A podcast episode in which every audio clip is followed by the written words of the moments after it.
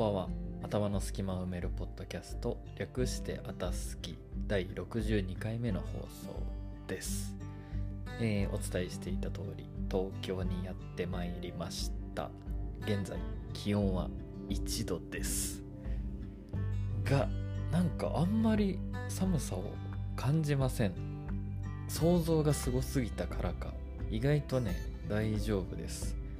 なのでいつもの冬のスタイル半袖 T シャツにパーカーでいけそうです。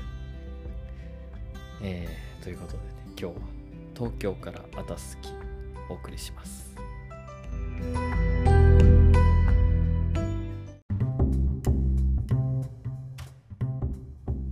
えー東京は昨日から緊急事態宣言が出てますのでご飯屋さんも夜8時には閉まっております。今これ撮ってるのが夜8時半なのでもう東京のご飯屋さんはみんな閉まってます。ね。あでも要請に従うお店が閉まってるだけで空いてるお店もねちょこちょこありますね。あの特に多店舗展開してるお店とかは1箇所だけ開けといて他のお店は閉めてあのその空いてるお店にお客さん案内するとかやってるみたいですけどね。いやでも東京を歩いてるとやっぱりそりゃ感染者増えるよねって思います。住んでる皆さんは重々、えー感じていると思いますが人が多いです。とても。でどうしてもコロナになっても日常生活というか生活のペースだったり生息地域が変わる人ってあんまりいないのでやっぱりスーパーマーケットにはいつもと同じ時間帯に人がたくさんいますしコンビニにも人はいますしご飯屋さんにももちろん電車や駅のホームにもたくさん人はいます。あの移動が制限されてるのでなんかこう移動するとコロナに感染しやすいみたいなイメージがついちゃってるかもしれないんですけど実際僕は皆さんに比べてたくさんコロナ中でも移動してると思うんですが基本的にね人混みに出くわすことが全くありません。まず空港、えーコロナ始まってから空港はねどこ行っても本当に人がいないんですよ。もうガラガラです。もちろん飛行機も満席にはならないですね。でしかも空港だったり飛行機っていうのはあの換気いろんなウイルス細菌の対策が本当に徹底されてるので例えば僕らが乗る飛行機ってだいたい2分から3分の間に機内の空気が全部新しいものに変わるぐらい入れ替わるぐらい換気システムが優れてるんですよね。だからコロナのニュースで航空会社とか空港関係者がコロナに感染したってあんまり聞かないじゃないですか。それはね本当に予防のレベルが高いからなんですよ。なのでまず飛行機移動はそんな感じで感染リスクが超低いです。しかもマスクして一言も喋らないんでかなり低いですね。で空港からホテルまでの移動はあのだいたい高速鉄道的なのを使うんで今回も成田空港から、えー移動してきたんですけど1車両に僕しかいませんでした。お客さんが。1人1車両独り占め状態でね移動してきました。で出張で治療するんですけどあの基本的にいろいろ調べて人混みにかぶらない時間帯を選んで移動するんですよ。なので電車に乗ることもあるんですけどまず混んでる電車に乗るっていうことはないです。東京でも。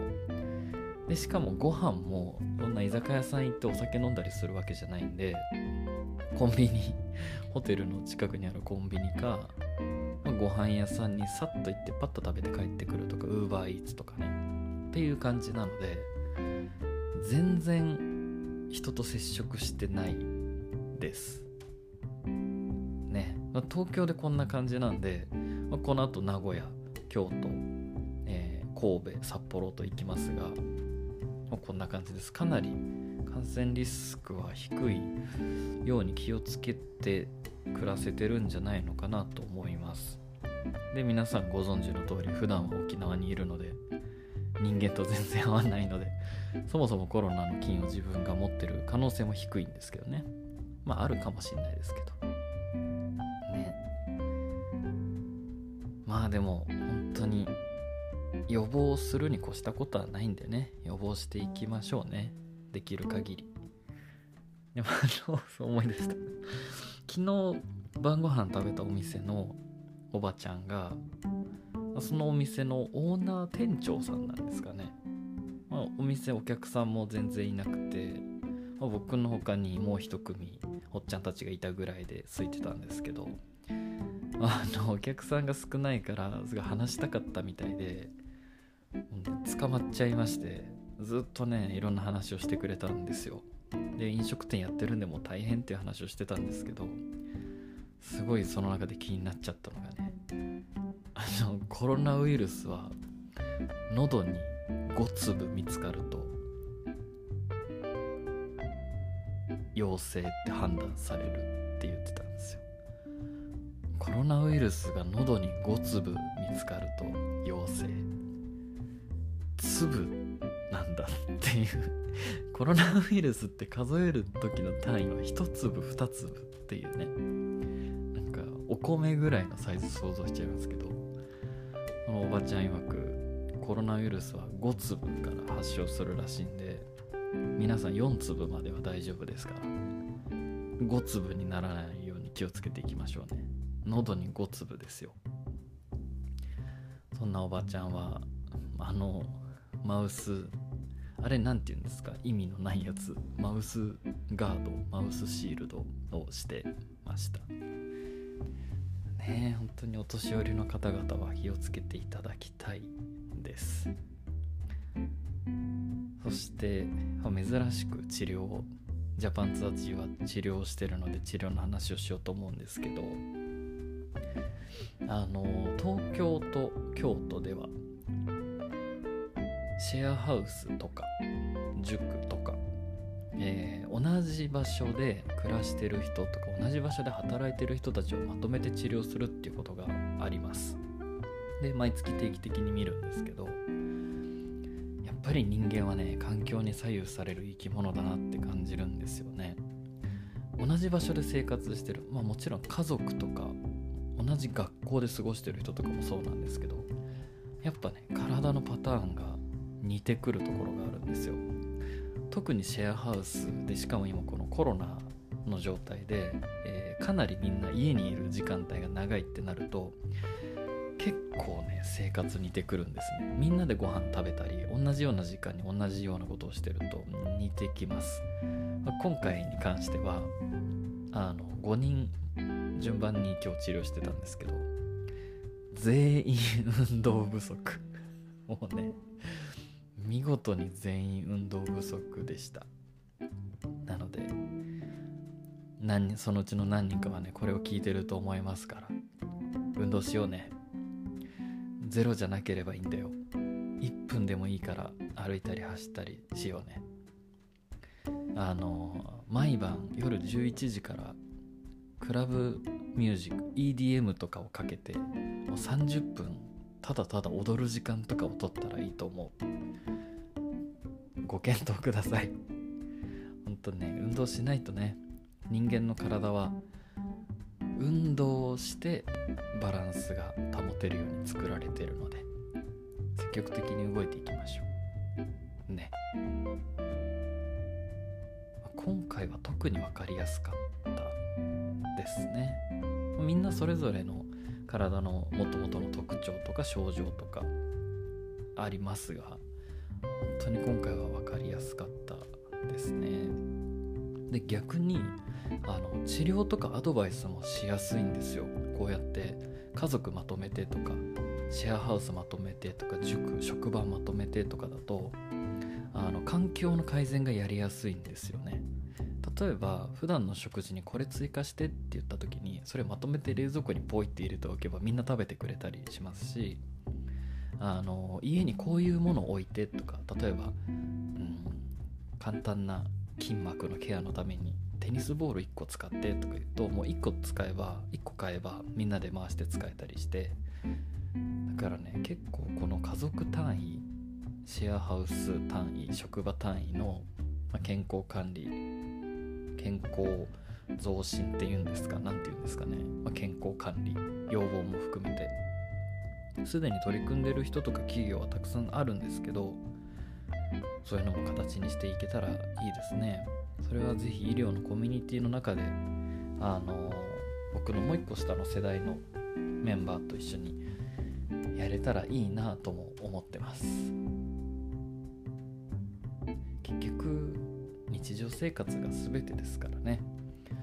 僕らってどうしてもインパクトに弱いので痩せる薬があるとか言われたらまたまたそんなんあるわけないじゃんって思いながらポチって買ってるみたいなね。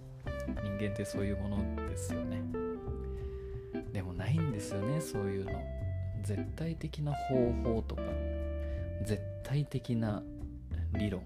特にこの健康とか幸せとかに関するものってないんですよ。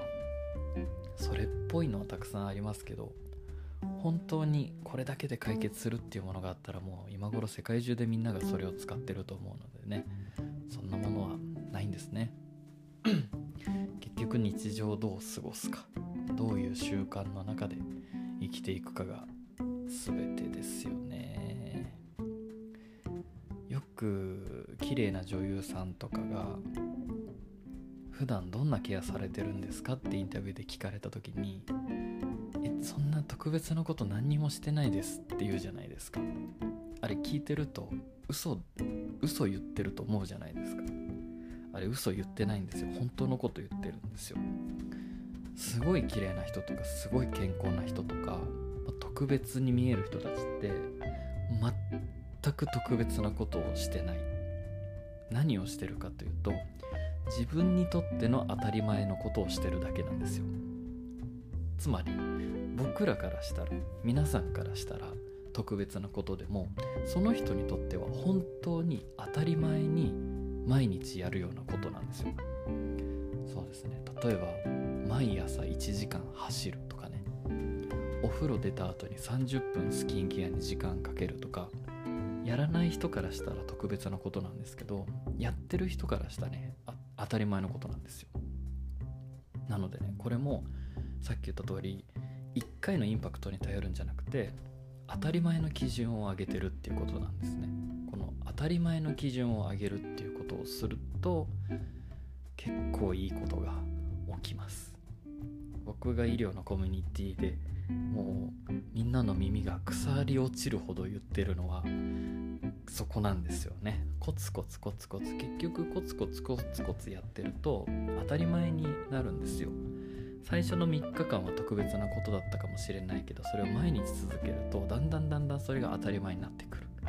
でそうすると今度当たり前が当たり前が更新された上に次の新しいことがコツコツ始まってそれがまた当たり前になってまた次になってっていう風に自分の中では当たり前ちょっとプラスアルファをコツコツやってるだけで1年2年3年5年10年したらとてつもない積み重ねになってるんですね。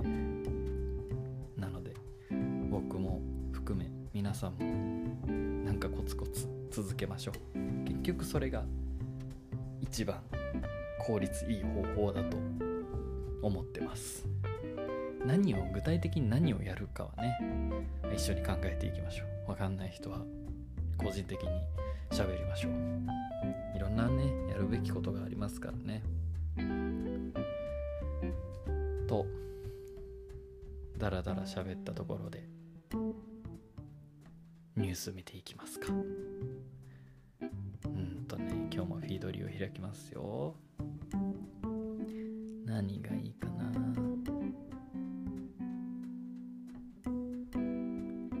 お子供の家事手伝いは何歳から始めるべきか？お手伝い第一歩におすすめなのは玄関掃除。ほう正義に燃える人ほど他人に危害を加える理由。逆らうものを論破しても得られるものは特にない。うん。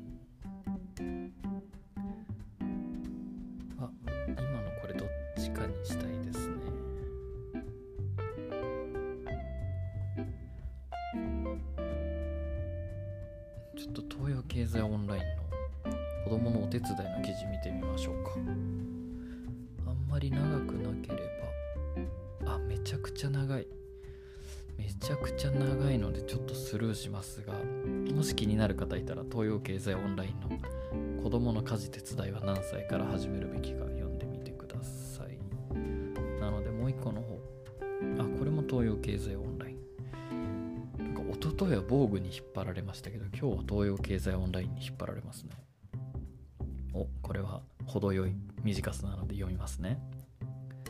えー、東洋経済オンライン。正義に燃える人ほど他人に危害を加える理由。はい。正義が抱える危うさ。これは漫画家の方が書いてる記事ですね。あでもちょっとねとても偏りを感じるのでこれやめときます。他のにします。できるだけねフラットな見方をしてる記事がいいですね。となるとクーリエジャポン。ジャポンの記事いこうと思います。ああこれは気になりますね。ちょっと水飲みますね。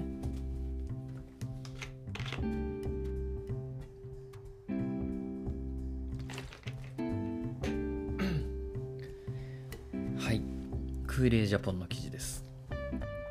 心 コロナパパラッチは至る所に。韓国政府コロナ対策で国民に密告を推奨。すごいな。感染症対策の優等生という面目を保つため韓国は少々やりすぎているのかもしれない。韓国政府が新たに導入した新型コロナウイルス対策は効果的だが大きな波紋を呼びそうだ。うん。韓国紙毎日経済新聞によると、その前から読みますね。2020年11月末からパンデミック第3波の真っ只中にある韓国。行政安全部は国民に対しマスクをしてない隔離指示に従っていないといった衛生規定に違反する行為を目撃した際の通報を推奨していると朝鮮日報は報じた。うん韓国紙毎日経済新聞によるとこの呼びかけに応じ2020年12月には3万件を超える情報提供があったという。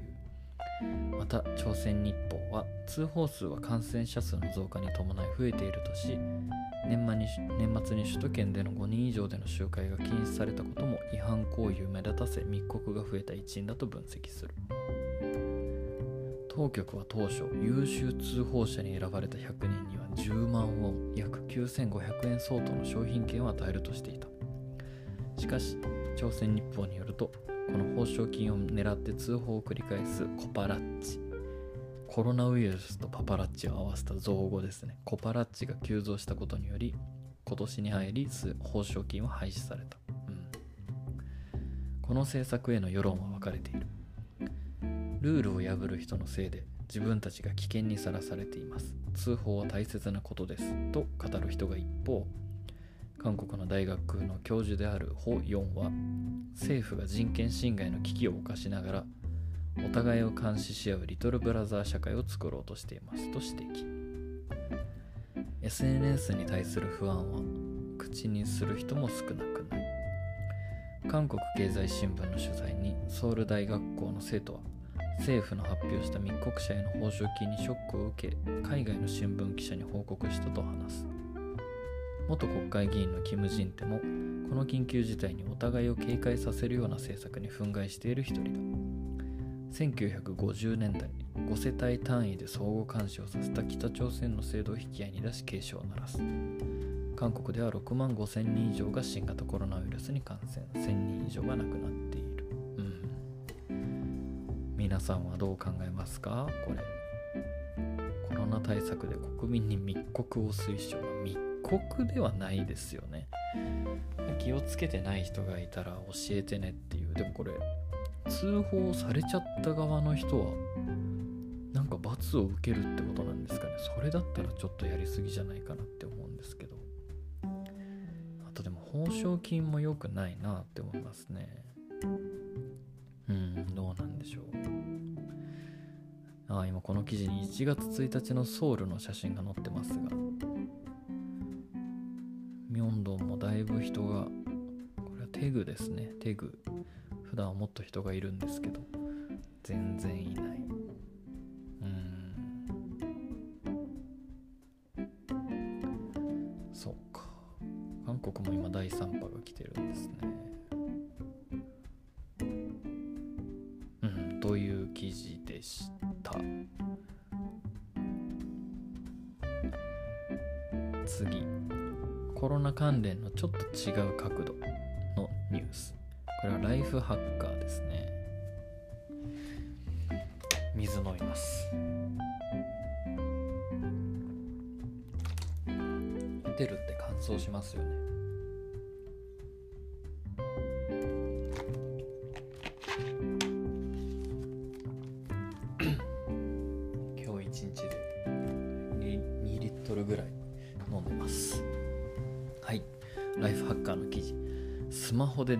コロナ禍でメンタルヘルスを健全に保つ方法。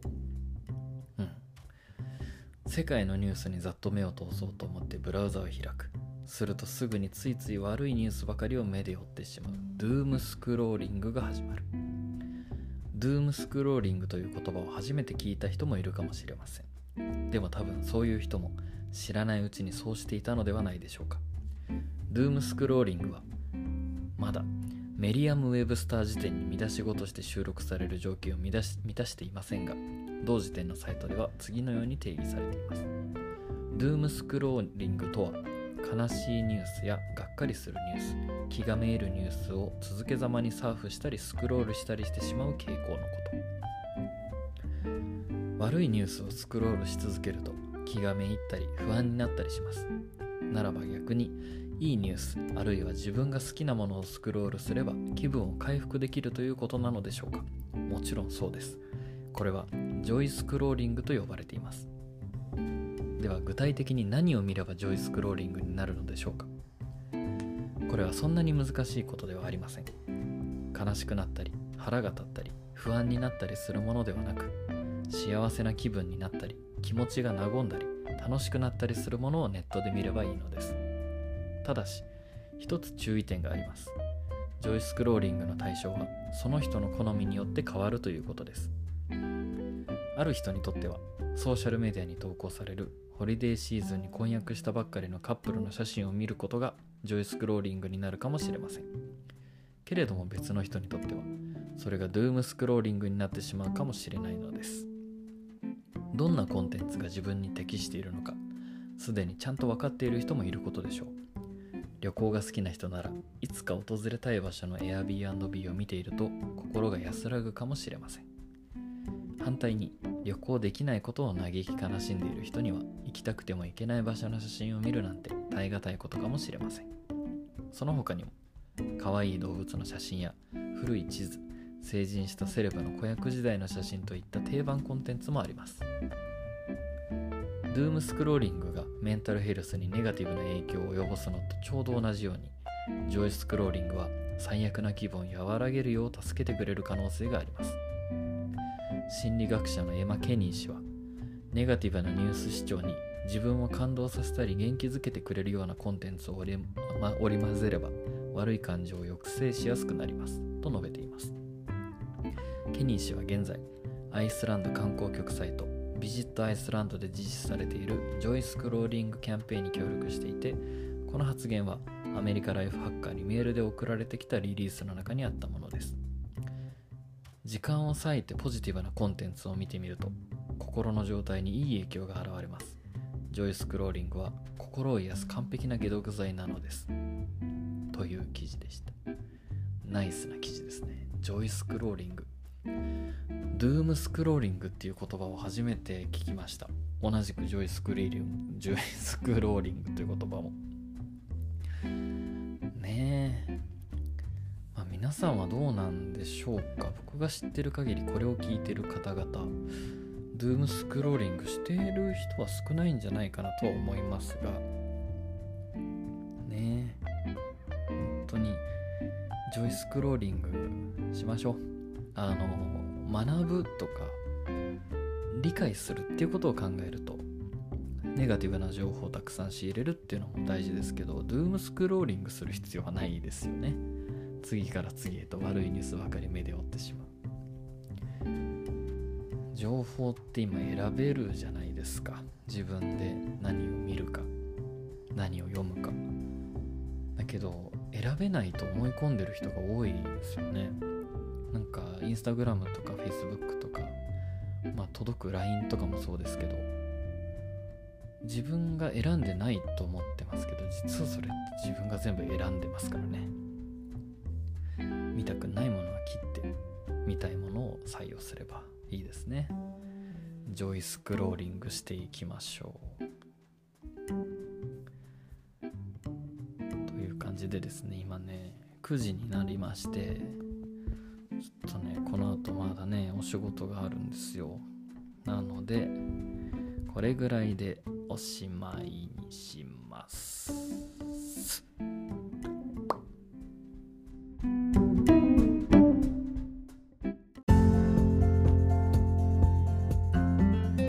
エンディングのお時間です。ふと思ったんですけど学校の冬休みってもう終わったんですか？冬休みっていつまででしたっけ？1月の567とかその辺から新学期が始まってたような記憶があるんですが今日が土曜日。11とかからですかね。もう始まってるんですかね。ちょっとよくわかんないですけどね。結構会社もトヨタ系の会社とかも冬休み長かったんですよね確か今年は。変則的なねスケジュールがこれから、ま、2021年も変則的な感じでいくんでしょうね。きっと。